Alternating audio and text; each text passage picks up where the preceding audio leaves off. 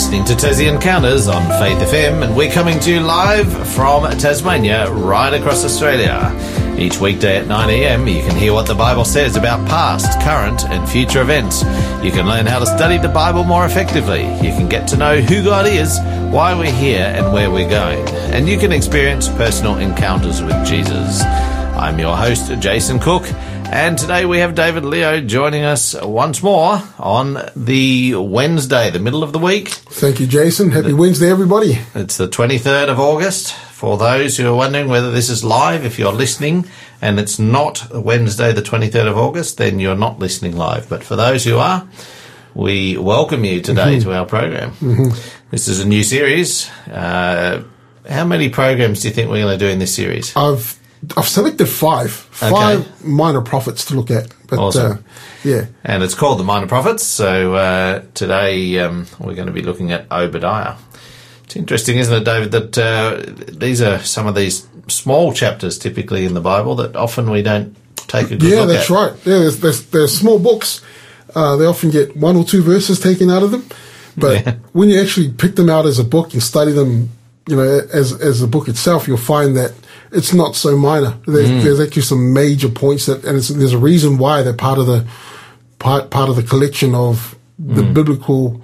I was about to say library. Mm. Did you have you ever thought of the Bible as a library? It sort of is, isn't it? It is. It's the library of books. books. Yeah, it's, a, it's sixty-six books in one. So yeah. I, I often refer to it as a library. Yeah, and these are some of the books in the library that mm. we over can overlook sometimes. These are the the really small ones that um, would be quite easy to pick up and read. Yeah, they're very easy to read. Yeah, within five minutes. Yeah, yeah. yeah. I remember doing a study with uh, Natalie uh, last year, Natalie Moore, mm. um, on Haggai, and uh, I really enjoyed that because I, again, I hadn't studied the uh, the minor prophets uh, very well, so um, it was a good opportunity to dig into it a bit. So.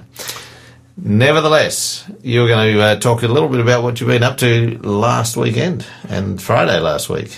Oh, yes, yes, that's, that's right. I wanted to mention, too, as we go through the minor prophets, for those of you that have followed the series just prior to this one, The Seven Roles of Christ. Yeah. Um, this is going to be a series where I'm going to ask our listeners to apply what we learned from the last seven roles of Christ. So every time we go through a book of uh, the minor prophets, as we talk about it, I want you to think about, oh, what, what's our role of Christ is in this one? Yeah. And, uh, you know, when you do, when you do pick it up, text it through. And, uh, so if you're listening today and you can, pick up your Bible, have a quick look at, uh, Obadiah. Yeah. And, and um, what we discuss. Yeah. And have a, have a think about that in terms of the role of Christ that is being presented here. Yes. Mm. So last weekend, um, there were some interesting things. We had a, we had a, uh, pastor from, Um, come down from New South Wales, and he's part of a group. It's a um, interdenominational group called uh, Intergenerate, and the whole idea for Intergenerate is they're trying to um, bring about a change in the way that we do uh, church services. And it's called Intergenerate because they they're trying to encourage our services to cater for intergenerational uh, congregations, and you know. Your church and my church, we've got little babies right up to our senior members, you know. Mm. So they're they're trying to say, hey, let's do something where where it uh, incorporates all these all these people. So that, they were here on Friday, and there were some really interesting concepts, you know. I, I realized, um, well, I came away realizing church is one of the few places where we can learn to fellowship with or have relationships with many age groups. Mm. You know what I mean? This, this is probably one of the best training grounds because mm. I don't know about you, Jason, but when I meet a young person, whether they're five to say sixteen, and they can hold a conversation with me as an adult, mm. you know, because I'm, I'm no longer a kid anymore. Mm. I'm really impressed. Like, I get really impressed that these kids know how to, and then, and then I realize they're familiar with engaging with adults. They're, they're familiar with engaging and understanding the dynamic of having these relationships because for most part, when I, uh, when I meet young people, they don't know how to engage. They don't look in my eyes. They, um, don't know how to shake my hand. You know, they, uh, the, the, the conversation is really awkward. Mm. And I know, wow, they, they don't have that, that much experience in engaging with their adult members, you know? And so I think church is a really good community right now where there is Uh, there is no particular agenda. And when I say agenda, I don't mean it to be sinister. I mean, uh, if you go to a choir, you know, the whole point is that you sing, yes. right? When yep. you go to a archery club, the whole point is that you all learn archery together. Mm. But church is one of the places where you can actually engage with people and talk about relationships and mm. life and mm. things like that, you mm. know. And I think, man, uh, our church communities are one of our, one of our, uh, places of hope right now, mm. you know, where we can actually be intergenerational. And so, it's, you know, it's so important that, um, you know, both as older people and younger people, that we learn about each other and we, we learn about the struggles that we have, you know, like I'm, I'm just thinking of my daughter who's, who actually does nursing in aged care. Um, she does agency nursing, so she travels around a bit, but, you know, it, it's it's really nice to see how important the relationship is that she has with older people. Yeah, as she's caring for them, and she takes their needs seriously. You know, whereas I think young people sometimes everything's about them. Yeah, I don't care about the old people. Yeah, yeah. I just, you know, as long as I'm happy. Yeah, and then sometimes older people, you know, I'm putting ourselves in this category too. We we we come to church. We want everything done our way. We want it to our um, satisfaction, and, you know, we can get very stuck in our generation. For sure. Yeah, but uh, to be able to cross and, and share and, you know, grapple with the challenges of different generations. Yeah, this is so true. I um, as you were talking about that, I remember a gentleman um, back in my church in Brisbane, and I would have been in, say, mid-twenties, or even probably even younger, and he was in his uh, late eighties. And he will tell the story. He'll tell it over and over again, especially to the to the kids. And, and I loved hearing the story all the time. But he worked in um, worked with his dad in Adelaide, and their role was to go on their. Um, he would have a bike and a trailer with uh, tools and equipment in there. And his dad used to fix bikes because mm. there were no cars at the time, mm. right? And that world, to me, I've never seen that world before. But mm. to talk to somebody that actually lived in that world and explain what would happen, you know, this would happen to a bike, this would stop, fix the bike, they'll pay us, you know, and I was like, wow, what a, what a different type of world, you know. It's like R A C T for bicycles. Correct, yeah. And I was like, wow, a car without, uh, a world without cars. And then, you know, I'm talking to kids now, and I when, when I talk to primary kids and I talk to them about a world without Wi-Fi, you know, they were, wow, a world without Wi-Fi. Mm. What would you do with yourself? You know, and I'd explain to them, this is what I did as a kid when I was your age. You know, mm. you can you can see their faces. Wow, you went in the creek and got muddy, and yep, yeah, we sure did. yeah, mm. we we picked up all bits and pieces, you know, and uh, it was it was a great time. But mm. yeah, this this uh, opportunity of church. Um, what a, what a, what a great thing, what a great thing to have, uh, in our community right now. You know, I was just, last week I heard, uh, in Pakistan, it's not so blessed over there. They just recently had a, um, a law passed, and the law says that if anyone speaks blasphemy of Allah, they could get a life sentence and even, uh, even get the, you know, capital punishment. Mm.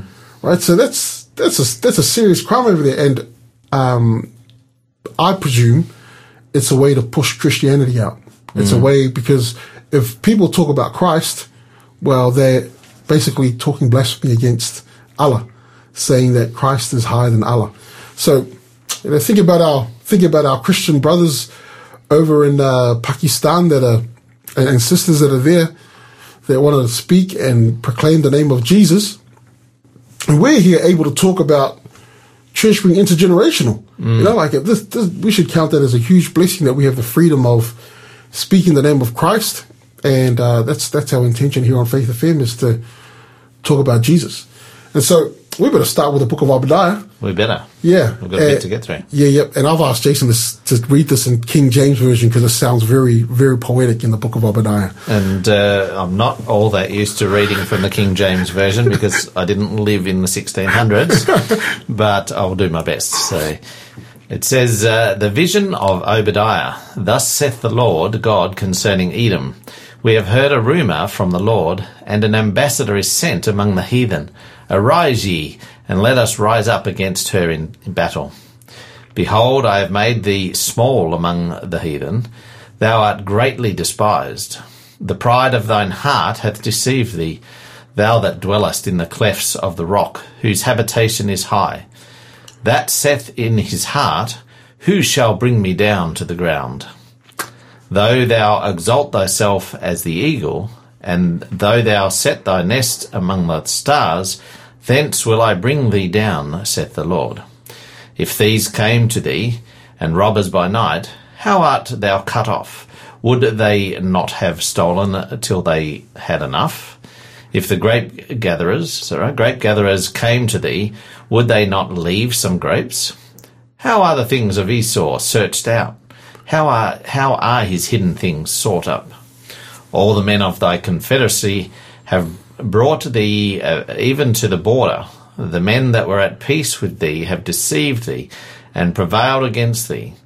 They that eat thy bread have laid a wound under thee. There is none understanding in him.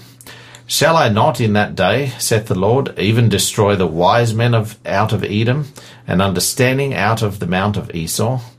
And thy mighty men, O Teman, shall be dismayed to the end that ver- that every one of the mount of Esau may be cut off by slaughter. For thy violence against thy brother Jacob, shame shall cover thee, and thou shalt be cut off forever. In the day thou stoodest on the other side, in the day that the strangers carried away captive his forces, and foreigners entered into his gates, and cast lots upon Jerusalem, even thou wast as one of them. Mm. So this is interesting. There's a judgment against the people of Edom, the Edomites. And then there's a mention of Esau and Jacob. What's going on there? But uh, we'll, we'll get into that in the next section. But there's a lot there's a lot being said here that, that where God is judging the Edomites. So this is going to get interesting. Mm. And uh, as we listen today, have a think about this question. What role of Christ do we see in Obadiah? Text us in your answer, zero four eight eight, eight eight zero, eight nine one. This is Thank God I Do by Lauren Daigle. I've seen love come and I've seen love walk away. So many questions. Will anybody stay?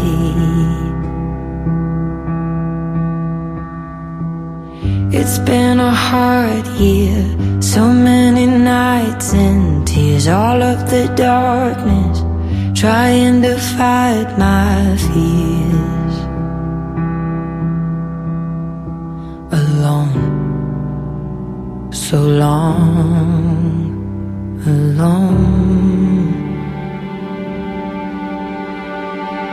I don't know who I'd be if I didn't know you.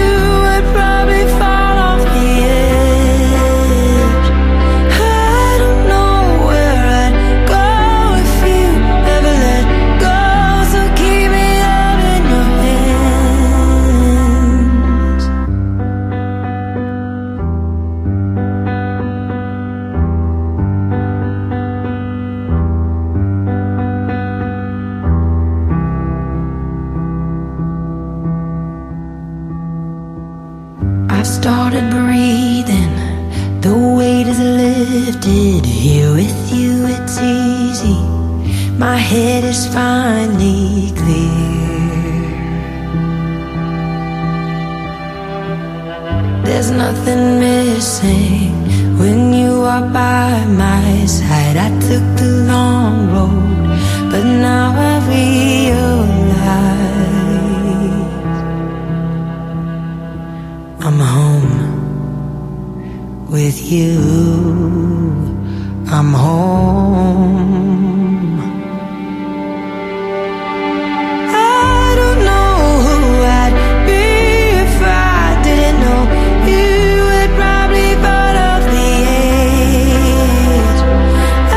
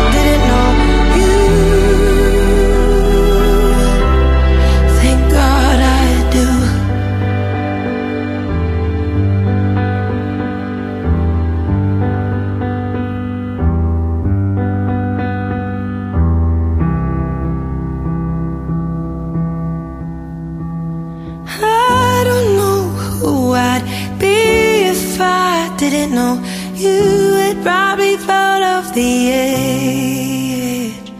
I don't know where I'd go if you ever let go, so keep me out in your hands. I don't know who I'd be if I didn't know you. Thank God I do. You're listening to Tassie Encounters on Faith F M, and we're speaking with David Leo this morning on the topic of Obadiah. We just uh, had a slight technical issue, so some radios would have uh, disconnected for a little bit, but hopefully we'll get them back online. And for those who are joining us again, um, it's good to have you listening. so, um, but yes, for some reason our connection cut out for a little bit, so we're back on air now though, so that's good. Um, David, we've been talking about uh, Obadiah. We've just read the first eleven verses. Do you want to just give us a little bit of background to this uh, judgment, I guess, that's been given here? Yeah, so this is a very unique judgment. You know, with the books of Isaiah, Jeremiah, Amos, a lot of the other prophets, they actually uh, talk about a judgment against Israel mm. or Judah. And in this particular one, uh, the message that was given to Obadiah was to talk about a judgment against this people called the Edomites, right? And you you can hear here that the Edomites, not only did they have their, uh, they were geographically located in um, high mountains and caves and things like that. That was actually a really advantage, strategic advantage when it came to battles and things like that. But they had um, put themselves in a place of pride or heightened status. And God is telling them, you're going to be brought down. You, I'm going to humble you for uh, the things that you've committed. And there actually, there's a mention of Esau and Jacob. And the word Edom in the Hebrew is actually spelled the same way as Adam, right? The Adamites, right? Or the Edomites. Mm-hmm. But also the, the, the name, um, the word Adam, it means red. Right? People say it's red like the dust and things like that. But that red, the Edomites, have actually got their name from Esau. Esau. Because mm. when Esau was born, he grew up with... Was he a red, red hair? Yeah. Wow. Okay. So that basically like the um, the redhead gang, you mm. know, the the the, uh, the the redhead family. So they came from Esau. And if you if you go back a, a little bit, there's a bit of tension between Esau and Jacob. Mm. Now, the story in Genesis, do you remember what happened with Jacob and Esau? Well, Jacob uh, cheated Esau out of his birthright. Yeah. yeah. He, so he deceived his dad mm. and Esau mm. to get this birthright, even though God had promised that he would get the birthright. Right? Mm. But he went about it, him and his mother, they um, went about it their own way. So there was the there was the, the tricking of the father, um, and Jacob's name was changed over to Israel, you know, after God... Um, took his hip out of place, and yeah, they, they, had, they had a bit of a, a fight overnight. A wrestle, that's a right. Wrestle. They had a wrestle, wrestle together. And then in Numbers, Numbers twenty, the people of Israel, they want to cross a certain property. They want to cross the property of the Edomites, and they ask the king if we can cross cross this area. And the king of Edom said no, rejected their uh, their request to cross through. So that caused a bit of tension. Uh, there's another time where the Edomites joined forces with the Moabites in Second Chronicles twenty, and they, oh, the Moabites and the Ammonites, and they attacked Israel, mm. and they were unsuccessful. And then they tried again in uh, Second Chronicles twenty-eight. This time they were successful, and they took away captives from Judah, the, the Edomites, right? So these are the, this is the brothers. They're still, they're, they're still fighting. Still fighting. There's still tension. Mm. And in, in the book of, uh, I guess Second Kings, Saul, Saul, who was the king of Israel, he he uh, made a demand to kill eighty-five priests, and none of his none of his soldiers would do it. Said, "No, we're not going to do that. That's that's reverend ground." So he calls on an Edomite named Doeg, and Doeg not only kills the the uh, the priests, the eighty-five priests, he raises some of the Israelite villages and kills the. the women and children. And this is, so this, there's a bit, there's some history there between the, um, between the descendants of Esau and the descendants of Jacob, mm. right? So when God is bringing up Esau and bringing up, uh, bringing up Jacob in this talk, he's referring to the history of the brothers. And uh, this is where this is where it talks about your high. And look at some of the, the, the verses here. It says in... Um, I've just switched over to the E S V. But, but still, same. Yeah. we, we, we get the same idea. But listen to this, to this. There's a familiar pattern here that we've heard somewhere before. In verse three and four, the pride of your heart has deceived you. You live in the clefts of the rock. In your lofty dwelling, you say in your heart, who will bring me down to the ground? You soar aloft like eagle, like an eagle, though your nest is among the stars. Mm. Right? From there, I'll bring you down, declares the Lord. What does so that sound it, like? This is sounding like uh, Lucifer. Absolutely. The angel. Right. Mm. In Isaiah, one of the major prophets, right? Mm. When we say one of the big books, Isaiah fourteen talks about Satan saying, I will make myself, I will ascend above the heavens, I will ascend above the... And so you see here the Edomites have taken that same, they have the spirit of Satan mm. when it comes to this particular um, particular chapter that we're dealing with. But even more, why is why is Obadiah uh, saying this judgment against uh, against the Edomites? Let's read verses twelve to fourteen. Mm. Read that, please.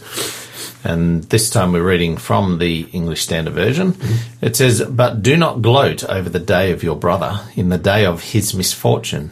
Do not rejoice over the people of Judah in the day of their ruin. Do not boast in the day of distress. Do not enter the gate of my people in the day of their calamity. Do not gloat over his disaster in the day of his calamity. Do not look, uh, sorry, do not loot. loot his wealth in the day of his calamity. Do not stand at the crossroads to cut off his fugitives. Do not hand over his survivors in the day of distress. Okay. Now, this is talking about when the Babylonians... Correct. T- um, trashed Jerusalem. That's right. That right? So that's, that's right. So at the south of Israel, at the south of Israel, you've got the tribe, you've got Judah, and just across the valley, you've got the Edomites. Mm-hmm. And Isaiah, Jeremiah, you know, they, they all prophesied that the Babylonians are coming to, to take over. Mm. And when that day arrived, um, the Edomites, uh, Judah, and uh, there were a couple of others. I remember reading this in a in a um, in a, in a uh, sort of a Bible illustrate book of Bible illustrations, right? And I was talking about the history where the, these nations had said, "Let's have an alliance, so when Babylon comes, we'll fight together." Mm. When the Babylonians came, the, the Judah stood by themselves. Nobody came to their aid. And the Edomites took advantage of their uh, yeah their, so, their struggles. So everything, yeah, that's right. Everything the Bible's saying here, do not gloat over your day with your brother. Not only were they cheering on the Babylonians, they were teasing. They were teasing the, the Judah. Ah, oh, look at you, can't do anything. Not only did they do that, they looted.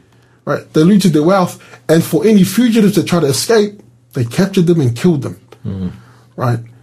And so there's a there's a far fetch from this brotherly relationship that was there before. And, uh, you know, when we read the book in, uh, in Genesis, there's Esau actually forgives his brother Jacob. But that tension that comes down, right, the, the influence of what happened in that trickery, it goes right down to where the Edomites are now being judged. And, you know, this this is a... This is a, this is a, uh, not an encouragement personally, you know, like God can see when people gloat over us and want to do things to us. Like God, God does, God doesn't forsake us. He sees that thing. But we look at the history here and they were looking on, you know, it was like a, it was like a massive betrayal. Mm. You know, they're, they're watching, uh, Judah, who they said, we're going to help you when the Babylonians come. And they had this all planned from the beginning. We're not going to help you. In fact, everything you have, we're going to take from you. And so they um, they did what they they did what they did there. And this is why the judgment that Obadiah is talking about has been set against Obadiah, uh, set against the Edomites because of this huge betrayal, because of this history, this tension that's been going on for a long time, because they just won't leave God's people alone, right? And so God's intervening, and we're going to, um, the next section we're going to read, we're going to look at, whoa, this is, this is a hope, a message of hope that's, that's coming soon. Because one thing that we learn from the prophets, Old Testament prophets, is that God never talks about a judgment without giving a message of salvation, Right, those two things always come together. Mm. Like he never leaves. He it. Always, he always gives a way out.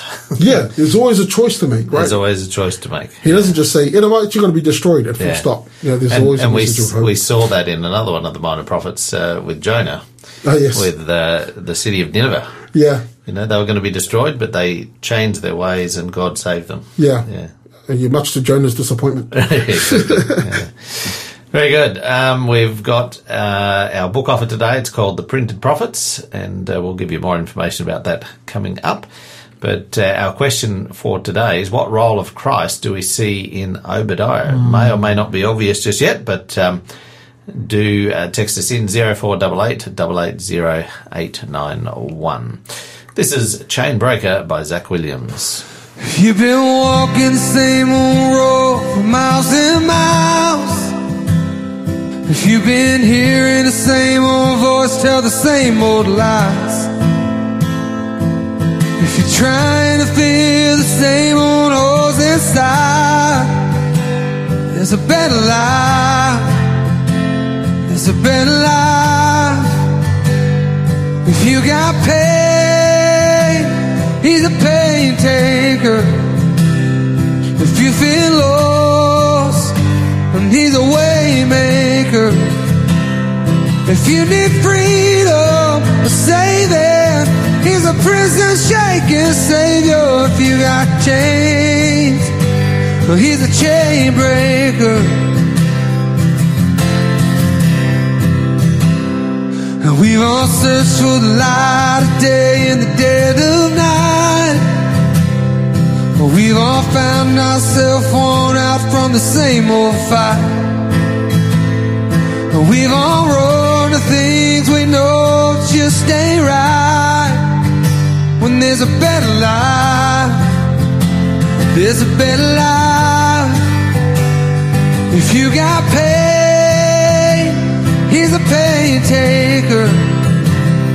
If you feel lost, then he's a way maker. If you need freedom, say that he's a prison shaking savior. If you got chains, he's a chain breaker.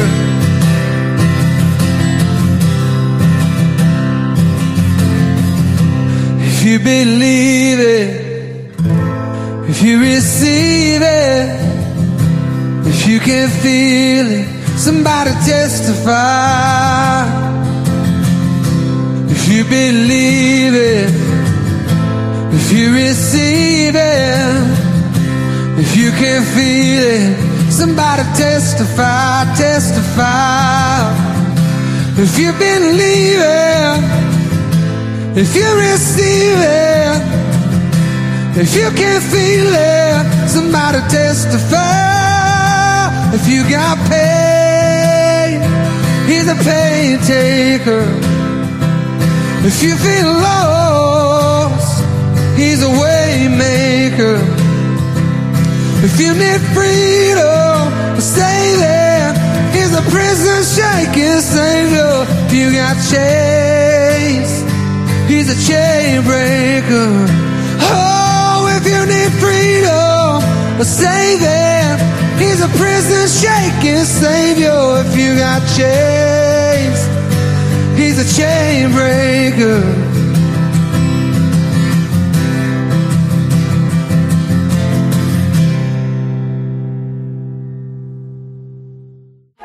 This program is made possible by the support of Adventist World Radio. You're listening to Tassie Encounters on Faith F M, and today we're looking at a new series called The Minor Prophets with David Leo, and we're looking at the book of Obadiah. Mm. It's, it's a very small book, one chapter. One chapter. twenty-one verses is the entire chapter. So, um, David, we're looking at how basically... Uh, These um, Edomites were gloating in the destruction of, of Jerusalem with the with Judah. Yeah, and uh, there was uh, history of tension. There was history of tension. You were also mentioning, I think you mentioned this before the break, if not during the break, um, that there was this uh, perhaps an alliance that was meant to be formed between the Edomites and Judah, and they That's right. sort of went back on that. Yeah, when Babylon, when the Babylonians came, they betrayed them. Yeah, they backed up. They they didn't uh, come through and didn't honor mm. the promise that they said they would, they would. Um, they would. And this could have this could have uh, restored some of the tension. You know, this could mm. have helped with the the things that were happening. But you know, uh, I don't know if it's ever happened to you, Jason, where somebody's promised to back you up, and and the and time they that don't. they. Yeah. Uh, it doesn't feel good. No, no. It doesn't feel good at all. Particularly when you when you uh, sort of stick your neck out for them or something. And, oh, yeah. That's right. Yeah. And so God has put this judgment against the Edomites. And then he mentions why. We just read it uh, in the verses uh, twelve, thirteen, and fourteen, why God had put the judgment because of the betrayal, this massive betrayal that just happened, and not honoring that they were going to protect them. And then from fifteen to twenty-one, we have this change of tone. Here comes the message of salvation. The message of judgment has been given, and now the message of salvation comes. If you could just read verse fifteen just for now. Uh, yep, and we're back in the King James versions. For the day of the Lord is near upon all the heathen. As thou hast done, it shall be done unto thee. Thy reward shall return upon thine own head.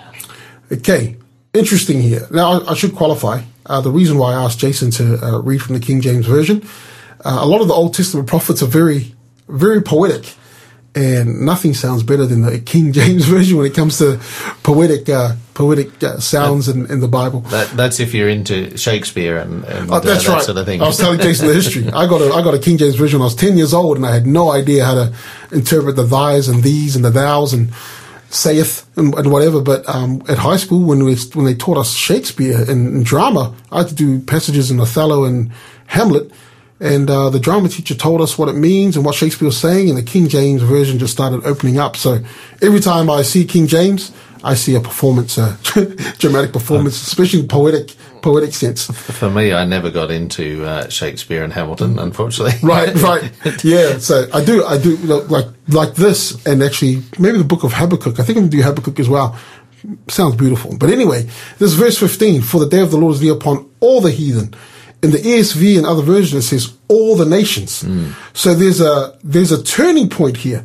It went from being the Edomites, and now it's against it, everyone. Right, against mm. everyone. So this pride, this wanting to be high in the you know, in the cliffs of the mountain, to be high as the eagle, to be high as the stars. It's not just the Edomite problem. Mm. This is a worldwide problem. It's a human problem. It's a human problem. It's an Adamite problem, yeah, right? And Adamites, so, yes. right. So there's a again, as Ob- Obadiah plays with poetry, the word Edom or Adam is that we all come from Adam. Mm. Now we look at the we look at Romans five, and it says through one man came through came sin, yeah. and through one man came salvation. Salvation, mm. right? And so through uh, Adam, we all suffer this pride. We all f- suffer this gloating. We all suffer these things. And then the message to all heathens or to all nations, and the message of hope that comes here after the judgment is what we're going to hear from sixteen to twenty-one. If you could read that, please, Jason.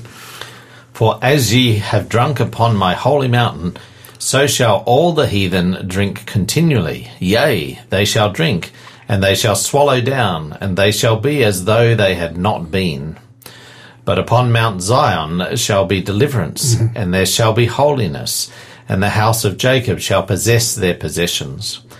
And the house of Jacob shall be a fire, and the house of Joseph a flame, and the house of Esau for stubble, and they shall kindle in them and devour them, and there shall not be any remaining of the house of Esau, for the Lord hath spoken it.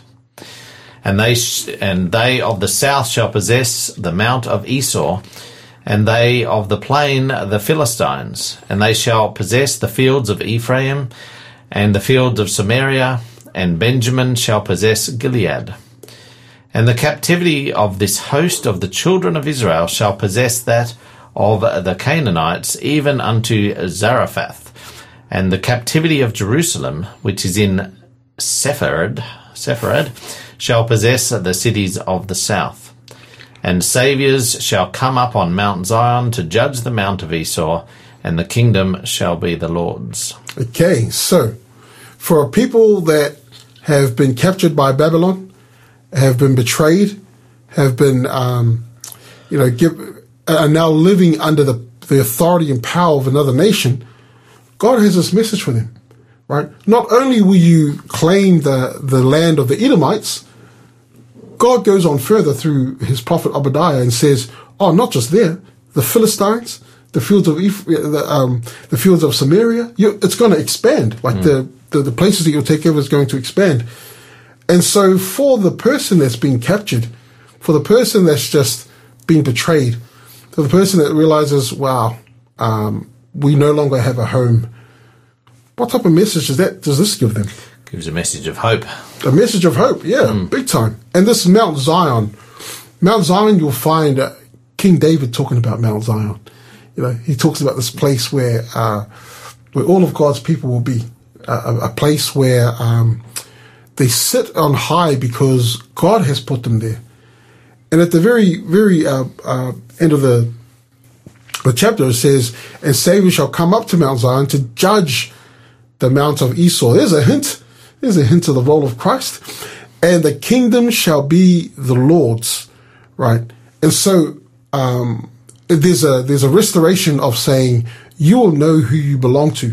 You know, you're being taken by Babylon, and I, I'm, I'm not meaning to change subjects, but you know there are captives of Judah who go to Babylon, who understand that God never left them or forsake them, right? Mm. And there's some massive. This prophet, he gets some huge things that God reveals to him, right? We're talking well, about Daniel. We're talking yeah. about Daniel, yeah. yeah. We're talking about Daniel and those mm. who, are, who are captive in Judah. Mm. And the and the point I'm trying to make here is, um, in verse twenty-one, God is actually keeping his promise. Through through Daniel, he actually says, the Messiah is going to come here and there, and this is when he is going to come. And this Messiah is going to be the one that will expand the judgment of Mount Zion. It's Jesus Christ that's going to be doing this, right? Mm. And so when, when we learn from um, what we learn from this this uh, story of Obadiah is that sometimes we allow uh, tensions of our family, right? It could go back generations, and um, I've I've heard stories. You know, you know, bless my mum and dad. They never told my brother and me that uncle such and such or auntie blah blah blah or look out for da da da, you don't want to trust them. We never got brought up on any of that type, that type of stuff, but mm. I do have friends that have, mm. right? And so they grow up with this understanding of uh you know, he's a crook, you know, uh, I can't do that. And so these and, and if their parents had um if their dad had beef with his brother, well then they end up having beef with the, the, the children of the brother, right? And it carries on.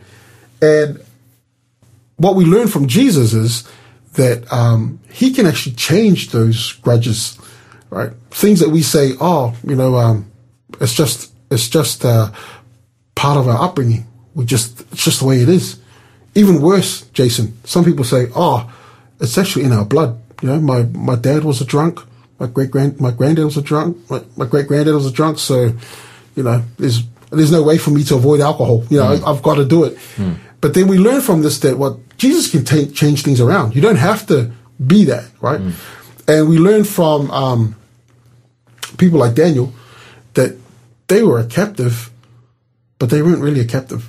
You know, they were a captive, but they're still free because they understood who they were in the midst of Babylon, right? Mm. In the midst of what was happening here. And so, well, well I'm going to summarize this in the next section. But one of the big things we're learning from Obadiah is um, that history of family tensions, that that uh, the amount of times that those things will bring problems. What could the climax was found in verses eleven to fourteen, and yet God says there is still hope, right? Because Jason, you know, in times like that, when uh, sometimes you think there's no point, there's no point carrying on when you know your own family is against you, and then God says, no, there is there is a message of hope for you. Right, and that's what we learned from Obadiah. Mm. Well, it's time for our book offer and a bit more information about it. Um, I'm interested as to uh, get your idea as to why you chose this one today, but yep. It's called The Printed Prophets, The Vital Role of Literature in the Last Days, and it's by Lemuel Olan Jimenez. That's an interesting name. Have yes. I said that right? I don't know. I haven't read this book, but I want to. Okay.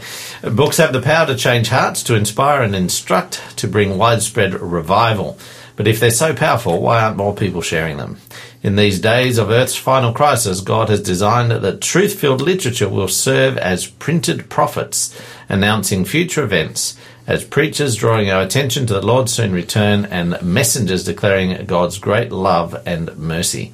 The Printed Prophets explores why literature will be so critical in end-time evangelism and how you can help fill prophecy by sharing it. The question that remains is, will you share those life-saving pages? Well, of course, we know that's talking about the, the scriptures as well here, so we're going to be looking at more of those mm-hmm. pages, those small ones, out of uh, the books coming up. This song is If You Ever Fall by Ana Laura.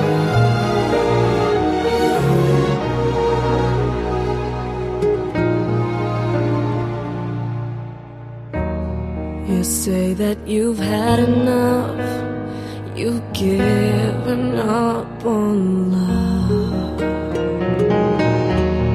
You think that you'll never trust.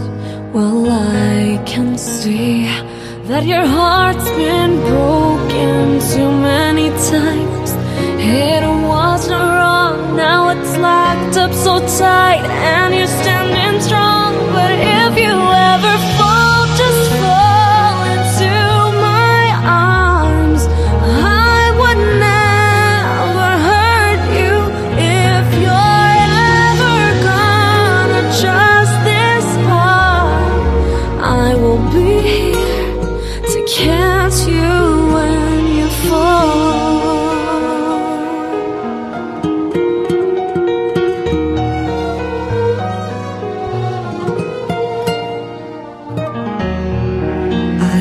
Watching you, I've seen this all before.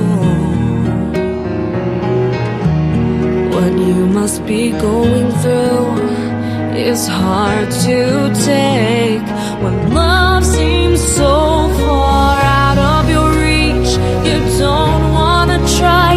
You're too scared to feel, too ashamed to cry. If you ever fall, just fall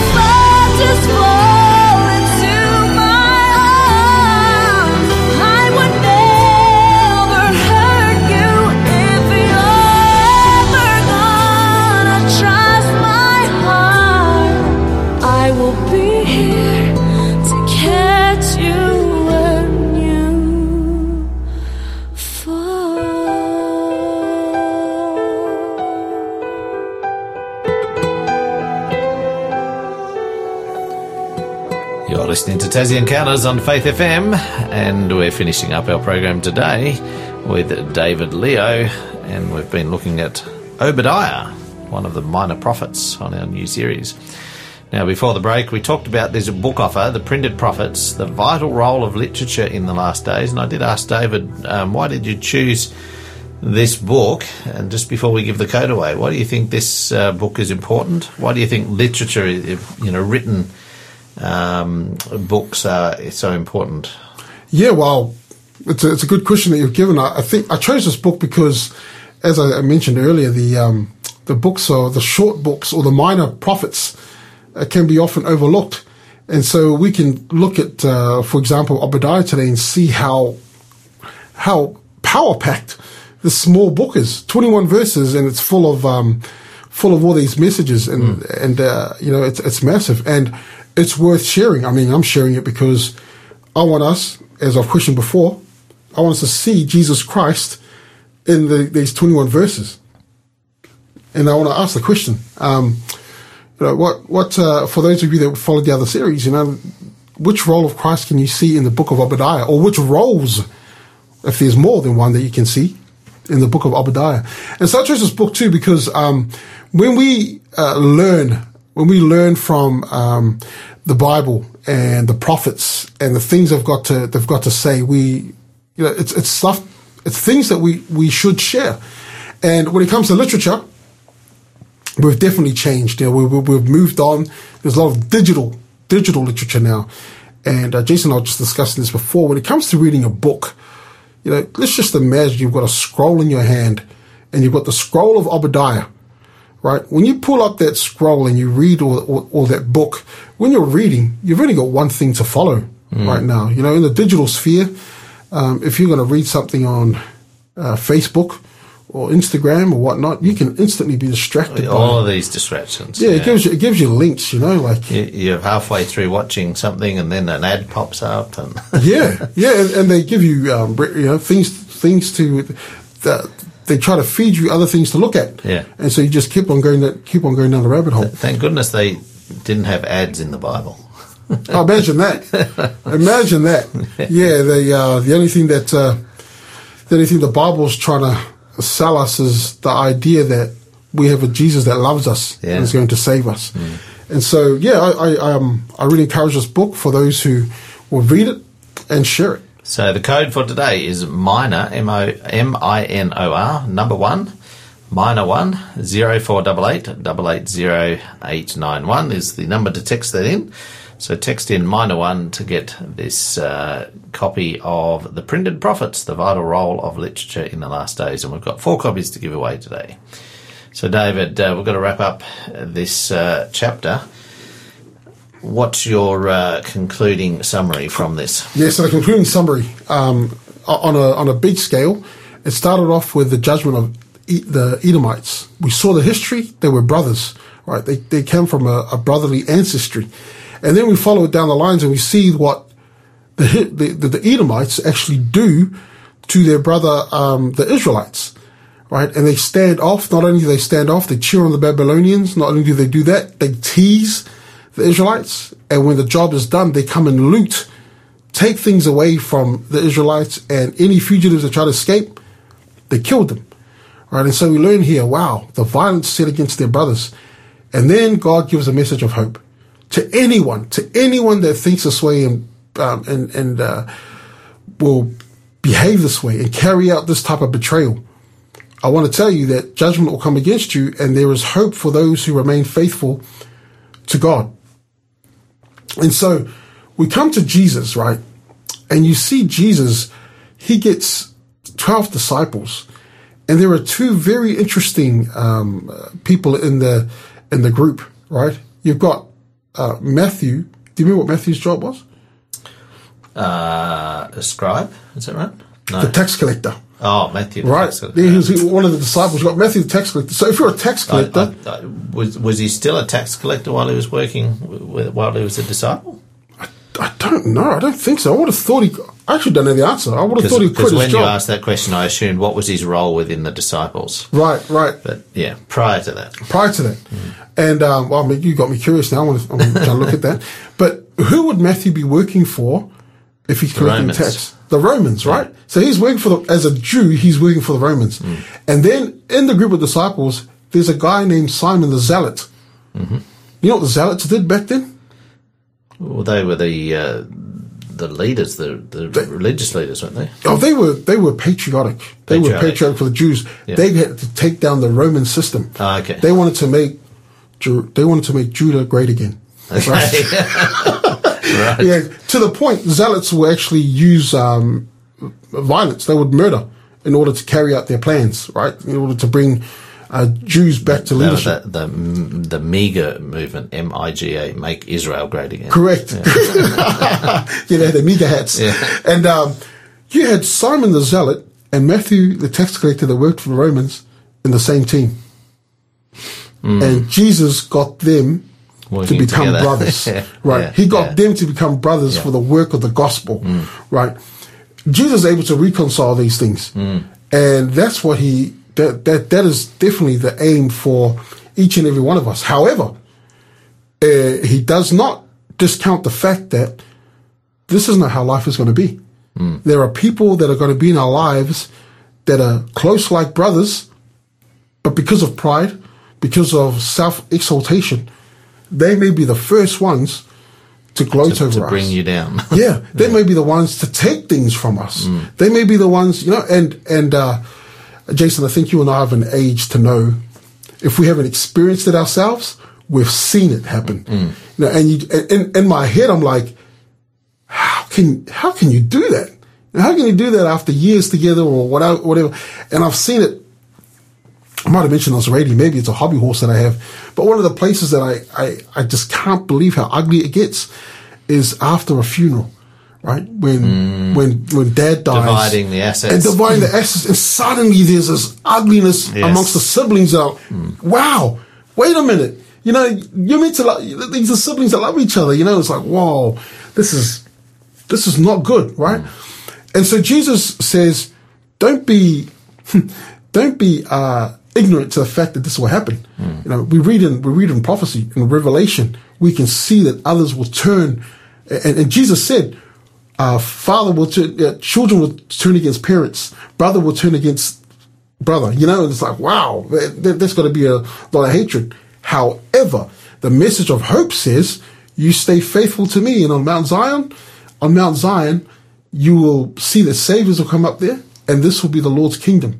So, despite anything that we go go through, even the most hardest betrayal of people that you think that love you, you know, God says this is the nature of sin. This is where the the devil's spirit has come through. But please, by faith, rely on the fact that there is hope, and the day of the Lord. That's a massive thing. The day of the Lord is is telling us, hey.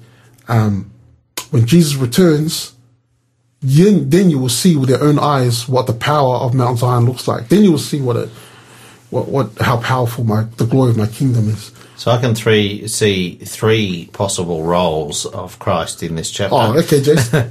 One, uh, Christ is judge. Yes. Um, Christ is king when Correct. He returns. Yes. And uh, perhaps Christ is Michael. As, you got, you got as it. The fighter. You got it, Jason. You got it. All, right, all three. All three. Very good. Yeah. So any three. any one of those could have been right. Yeah. So yep, golden star for you, Jason. Help our listeners. Very good.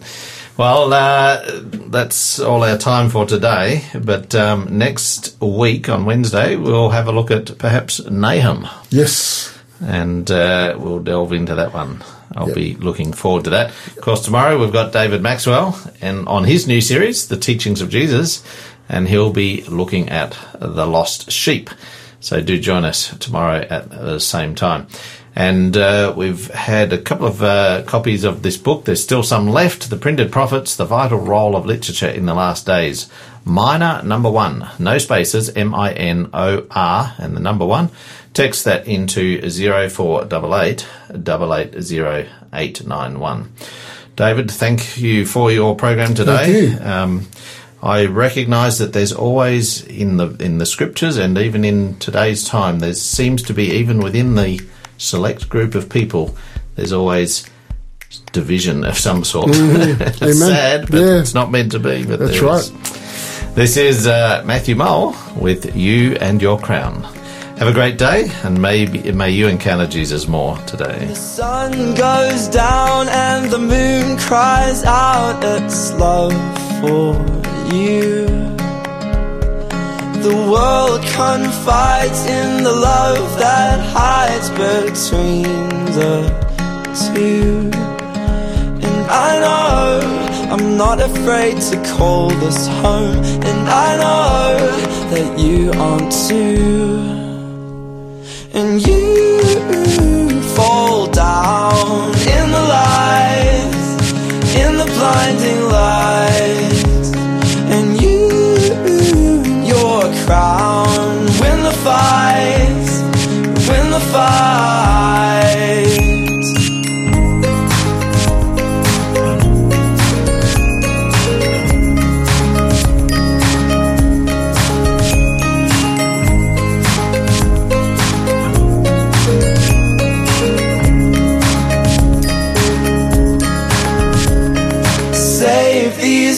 lost from the fire, they're leading themselves into a world apart. There's a new restart if you simply choose. And I know I'm going to a better place, and I hope that you are too. And you fall down in the lights, in the blinding light.